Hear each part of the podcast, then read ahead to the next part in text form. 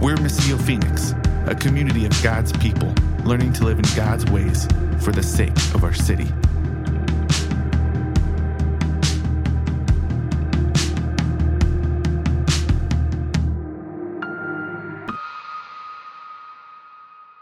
Now Peter and John were going up to the temple for the time of prayer at three in the afternoon. A man who was lame from birth was being carried there. He was placed there each day at the temple gate called Beautiful, so that he could beg from those entering into the temple. When he saw Peter and John about to enter the temple, he asked for money. Peter, along with John, looked straight at him and said, Look at us. So he turned to them, expecting to get something from them. But Peter said, I don't have silver or gold, but what I do have, I give you. In the name of Jesus Christ of Nazareth, get up and walk. Then, taking him by the right hand, he raised him up, and at once his feet and ankles became strong. So he jumped up and started to walk, and he entered the temple with them, walking, eh, leaping, and praising God.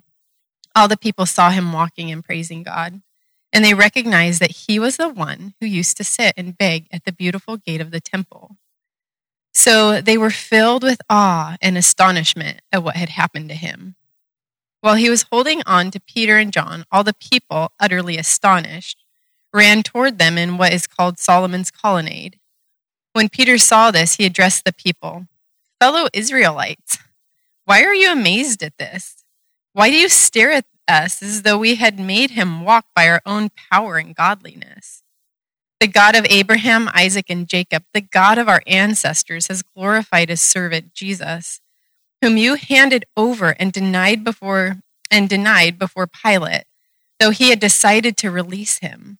You denied the holy and righteous one and asked to have a murderer released to you. You killed the source of life, whom God raised from the dead we are witnesses of this. By faith in his name, his name has made this man strong, whom you see and know. So the faith that comes through Jesus has given him this perfect health in front of all of you. And now, brothers, I know that you acted in ignorance, but it also your rulers. But what God foretold by the mouth of all the prophets, that his Christ would suffer he thus fulfilled. Repent, therefore, and turn again, that your sins may be blotted out, that times of refreshing may come from the presence of the Lord, and that he may send the Christ appointed to you, for you, Jesus, whom heaven must receive until the time for restoring all things about which God spoke by the mouth of his holy prophets long ago. Moses said, The Lord God will raise up for you a prophet like me from your brothers. You shall listen to him in whatever he tells you. And it shall be that every soul who does not listen to that prophet shall be destroyed from the, the people. And all the prophets who have spoken from Samuel and those who came after him also proclaimed these days. You are the sons of the prophets and of the covenant that God made with your fathers, saying to Abraham, and in your offspring shall all the families of the earth be blessed. God, having raised up his servant, sent him to you first to bless you by turning every one of you from your wickedness. This is God's word. Amen. Thank you, John and Crystal, for reading for us. So, a few years ago, my wife and I were driving and we hit that intersection at around Camelback and Grand, where Grand crosses over. My wife was driving, and I was sitting in the passenger seat. And as we pulled up to the stoplight there, there was a man out there who was asking for money. Now, we've sometimes responded by giving some things, sometimes not, sometimes responded by uh, having water bottles in our car or different things like that instead. Something about this man uh, just gave me like this gut feeling to say, don't roll down your window. So I, that's what I said to my wife don't roll down your window. She goes, Oh, but I have some change here. Let me just, I said, No, I, don't, I really don't think we should this time. So let me just give this guy some change. So she rolls down her window, and the guy comes up, and she gives him a handful of change. It was all we had, it was sitting there in the cup holder. Gives him a handful of change, and he grabs it, And he starts to walk away, and then he mutters something under his breath. I can't repeat it here, but he called my wife an obscenity and threw the change back through the window at her. Now, I was in the passenger seat and the light turned green and my wife started driving. That's the only reason God kept me from doing something to that person. Thank God. But it was one of those like, okay, there, this is why I, I, you see, I told you. There's been lots of times my wife can say, I told you so to me, and she's gracious enough not to. But I was like, I, I told you we shouldn't have. Now, more recently, I could tell you about uh, Jordan and Kara, who we invited into our home that we met on the street so that they could do their laundry and sit there and eat dinner with us while they were waiting for their laundry. Or I can tell you about Justin, who I sat down at Burger King after I already ate and I bought him a meal and we had a good conversation. There's been moments where God has given us discernment to engage with people who are in need and to give freely what we have. And then there's been other moments where there's this discernment to say, maybe not right now. And, and I can't give you like a checklist on how to know when to do that and when not to. Uh, I can say what led Peter and John in that moment was what had happened earlier in Acts that we've already explored that the Spirit of God had come over them. And with the Spirit comes wisdom, and with the Spirit comes a direction and a leading. Now, it's very likely that Peter and John legitimately did not have any gold and silver. I don't think he lied to the man, right? I don't have any money to give you. But what did we just read at the end of chapter 2 last week? People were like selling their possessions in order to make sure everybody had what they needed. It's not far fetched to think they could have easily gone back to their community of people and said, hey, this guy, like, he, he can't walk, he can't work, he has nothing. What do we have? Let's scrape something together for him, right? But in that moment, the Spirit of God gave them this discernment to say, there's something else you need. There's something much deeper that you need here that goes far beyond some change. Because what's happening is this repetitive thing that's keeping this man in a cycle it said daily, every day, his friends would come and just drop him off there outside the temple so that he could beg for some change as they came through. Now, the temple was meant to be a place where people who were in need could come and find need. But we read later through chapter three that they were in this area called Solomon's Colonnade. And if you like never toured a temple or never Google imaged a temple, you may not know what this means, right? Uh, but it's this outer area outside of the temple courts that was often called the, the women's colonnade because it's where they allowed women, but they weren't allowed to go any further inside, right? So women and crippled people, they could hang out there. This is not like a, the ideal church setup, okay? Uh, where Jesus, who welcomes all people in. But this was like, let's push aside those who we don't want around here. Now, they were meant to be able to go and get help, but instead, they're out on this outer court here, waiting outside. And when people would come in who were allowed to go in, he would ask for money, and every single day they would have to do this because it wasn't getting him out of his situation, right? And so he, he was in this cycle, this broken system that was not truly caring for his deeper need. And his inability to meet it himself found Peter and John here at this moment saying, This dude's asking for change. We don't have any, but I got something way better for you. And then this miraculous thing happens. In the name of Jesus, get up and walk, right? And that begs the question so hold on a second. Like, why don't we see that now, right? How come, how come we couldn't roll down our window that day and say, hey, man, I, I don't know what's going on with you, what ailments you have, why you can't work, but like in the name of Jesus, you're healed. Why didn't we do that? How, how come we can't just miraculously make people get up and walk today? And I would say, that question that, that gets asked so often, I would say we probably aren't looking good enough. Because actually, there's all kinds of stories of that stuff happening even still today, all over the world. usually happening in places where there's more of a felt need for the power of God to show up. And my opinion here is that we are so comfortable, we are so naturalistic in our thinking that if there's a need, well, I can meet it with these things I have here, right? If there's a need, I, I know what system to go to to tap into. If there's a need, let me just work a little bit harder. And so we miss out on the miraculous things of God when He shows up to meet a need that we can't meet for ourselves. But even still, even in America, even as comfortable as we are, if you look hard enough, you will find those stories. You will meet those people. But more than that, an even better answer to that, I think, is what was God doing in this moment? Sure, he, he let a man who couldn't walk walk. But there were hundreds, maybe thousands of people just like that, right?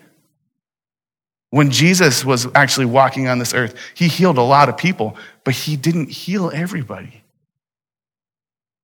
And it seems like he was very intentional in where he went and what he did for a reason.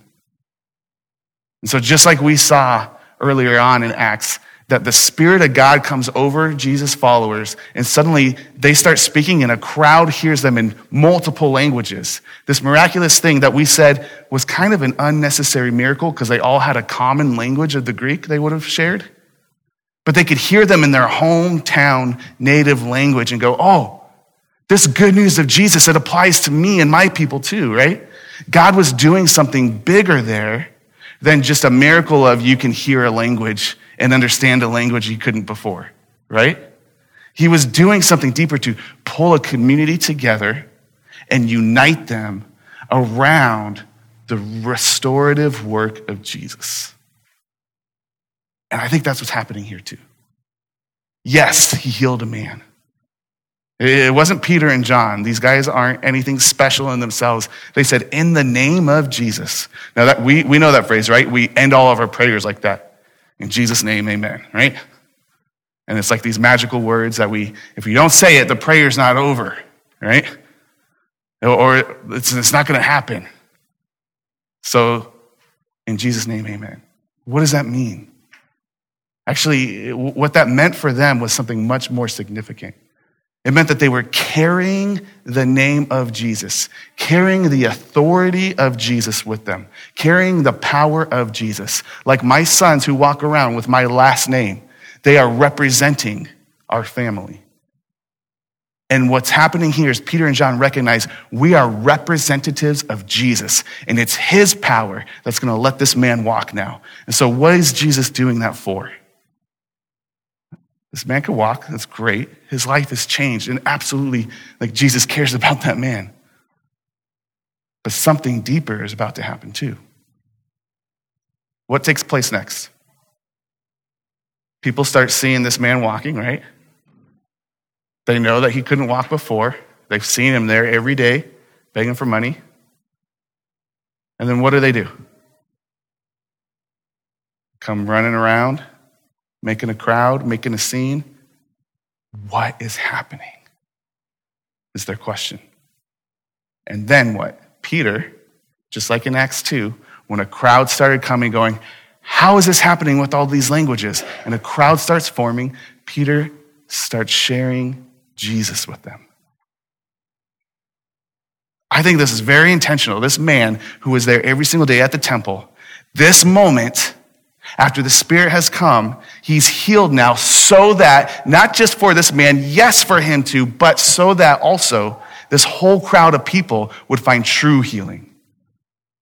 A whole crowd of people would form together and go, What is happening here? And Peter can tell them all about Jesus.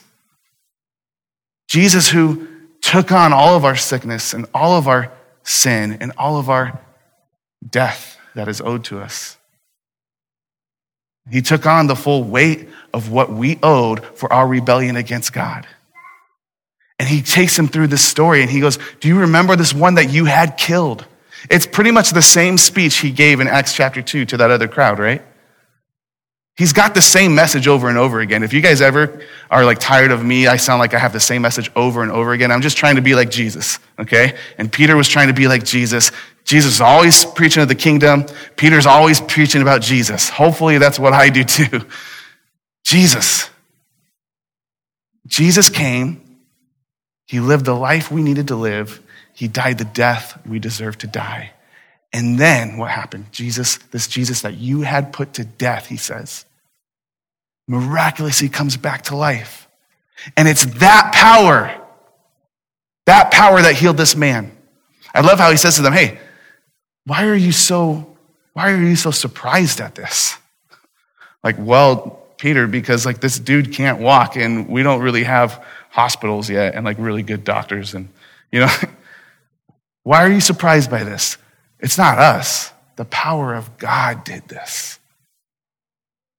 There's three key takeaways I, w- I want us to, to look at right now. And I don't normally do this whole like pastor three point alliterative sermon thing for you guys, but I'm just going to be honest. Like my mind's kind of all over the place this week. It has been all week. And so this is more for me than it is for you, okay? Uh, my wife's laughing because I use alliteration all the time, actually. But I don't normally have three point sermons. So uh, here, here it is. I, here's three things I want us to take away from this miraculous story is that God shows up in the distractions of life. That God calls us to be ready for discernment in those distractions. And He calls us to be ready to declare good news in the midst of those distractions. Peter and John, they were on their way to the temple. They're on their way to go pray. It was three o'clock in the afternoon, or your translation might say the ninth hour. It's the same thing. And this is a time that was consistent for them to go and do a daily prayer together at the temple.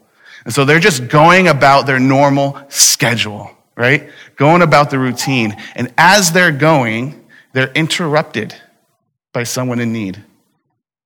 Years ago, my wife and I did this thing called apartment life where we were basically uh, party planners at an apartment property, and we were trying to build community there and share Jesus with people. And so we had these events we had to put on every single month. We would throw barbecues, pancake breakfasts, movies at the pool, all kinds of things like that. And as we would be preparing for one of those big events, those usually the times when we would get in a fight, right? Because we're, we're stressed out and we're trying to make something happen. But also we, we believe because like spiritual warfare, like the enemy's trying to take our eyes off of what God's going to do in that moment. Uh, but also, it was usually the time when somebody would interrupt us. We had this one neighbor, a lady, Joanne, who lived right next door to us. And every time we would come out the door to try to go get ready for the, the event, she would also come out. It's like she knew. She could hear our door open, right? She'd come out and she would talk with us. And there would be long conversations. And we felt like, hey, hey let's just, uh, can we come over for coffee later and like continue this conversation because we got to go. But what we found, what we found was actually God was calling us into those interruptions in life, to those distractions. God was showing up. That was the work of ministry, to be present with her. And we had these deep and beautiful and wonderful conversations around the gospel together. And we learned that lesson then, and we saw it play out over and over and over again throughout the years. That usually the, what we think are the distractions of our daily routine, I don't have time for this, It's usually God trying to go, hey, hey, no, here's my agenda. Here's what I'm up to today. Do you want to come be a part of it? Sorry, God, I got, I got to go, right? I don't have time for these people. I don't have time for what you're doing. I, I got this thing over here, and this is important too, right? Sure, it is, but I'm trying to do something miraculous here. God's inviting us into His schedule and His agenda and His miracles. If we would just take the time to stop and see it. But we also we do need some discernment, right, in those distractions. Because not every distraction is from the Lord, right? And also, not every distraction is going to be fruitful. Uh, not every distraction is going to be safe. Like the story when we were driving and we got change thrown back in our window. Sometimes it requires discernment, but the reason Peter and John were ready for this moment was because the Spirit was with them. And they were walking in the Spirit and they were walking in obedience to go and pray and worship the Lord and to be about the business of Jesus.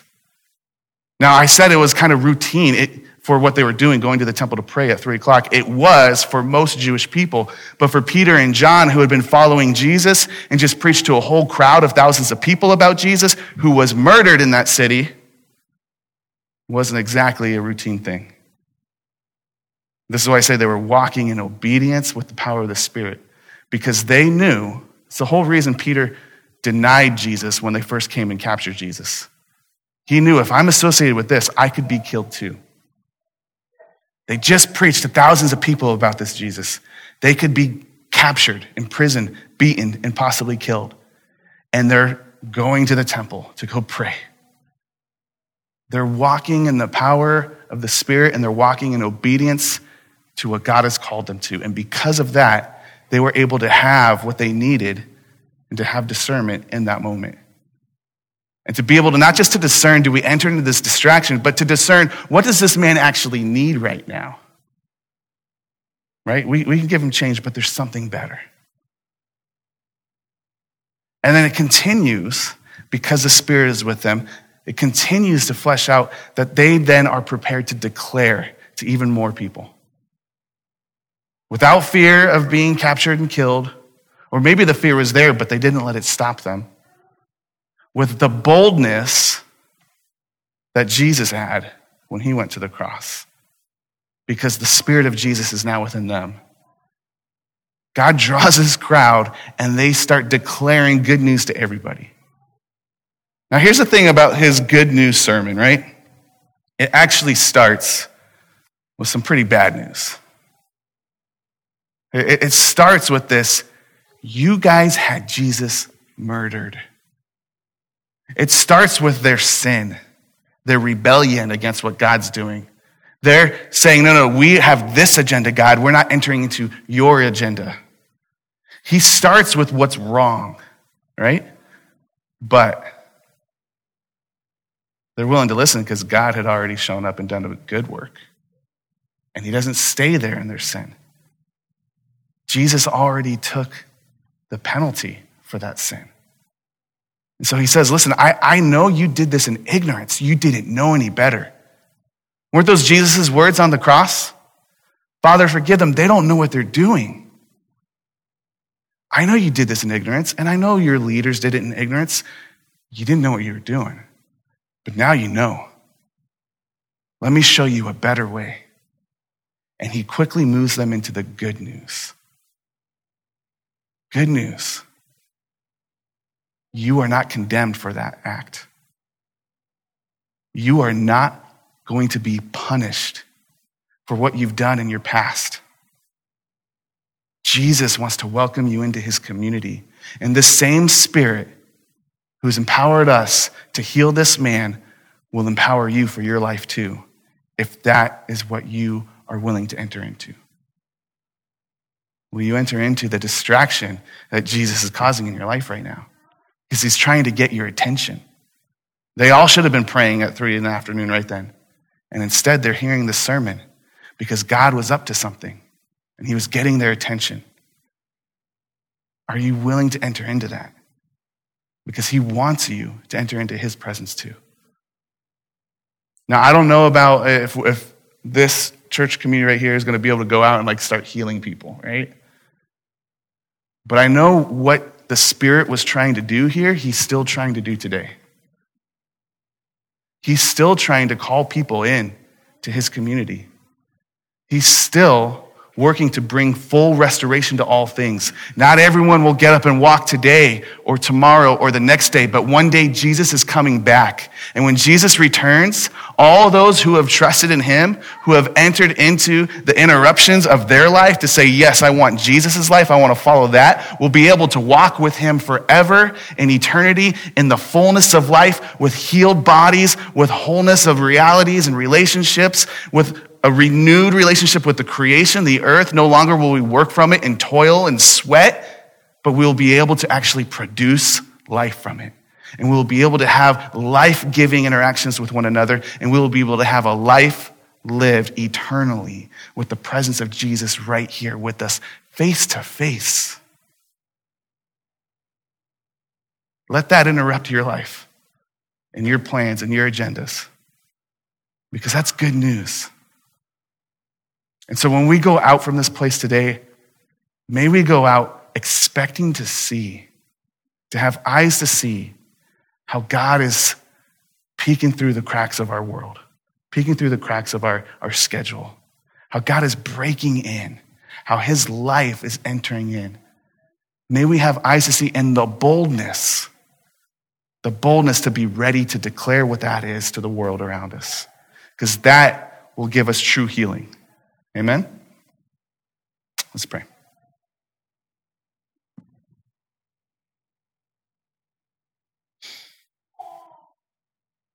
Father, we need your healing power.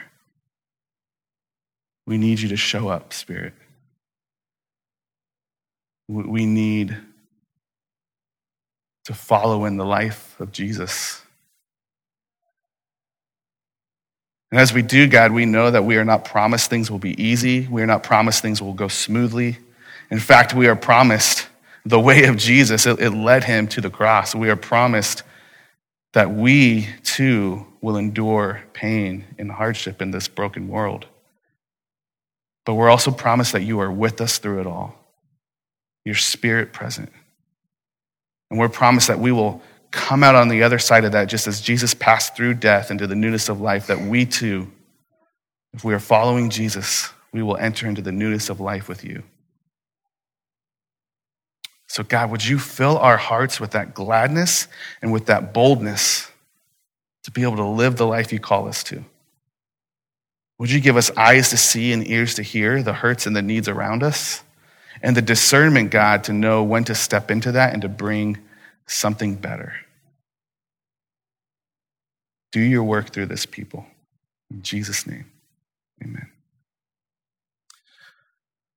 We're going to find uh, in a couple weeks when we return to Acts, we're actually going to take a break from Acts for a while as we move into the season of Lent. We'll be looking at the letter to the seven churches in the beginning of Revelation. Anthony's going to be preaching our first sermon on that next week. Uh, but as we come back into Acts, you're going to find a third time that Peter gives this type of sermon, like an impromptu sermon in front of a crowd of people, and he uses the same phrase You killed this Jesus, but God raised him, and we are witnesses of that. Now, I don't think it's an accident that Luke, who wrote Acts, ended the gospel account of Luke with Peter denying Jesus three times because he was afraid to be a witness of him. Then Jesus asking him three times, Do you love me? And then in Acts 3, he starts it with three times that Peter says, boldly now with the Spirit, We are witnesses of Jesus. God is like restoring him, right? And, and I bring that up right here at the end before we go to the table together to take communion because I want us to see that God was able to use Peter, who ran and hid from him. And he wants to do the same in you and I. And what happened in between those moments was Jesus' death and his resurrection. And that's what we go to the table for now. We go to the table to remember that Jesus, the thing Peter ran and hid from, Jesus entered into. His body was beaten and bruised and whipped and broken and murdered. And his blood was spilled. And so when we go to the table, we take the bread that has been broken, we remember Jesus' body broken for us. When we dip it in the cup, we remember his blood poured out for us, that he took on the penalty of our rebellion. But we go back to our seats and we sing again because we remember that he did not stay in the grave that he rose again into the newness of life. And that is everything. That's why we're here. That's why we celebrate. That's why we reform and reshape our lives around this because that is our source of life. So Peter told them, You killed the source of life. But he came back. And now you can have the source of life too.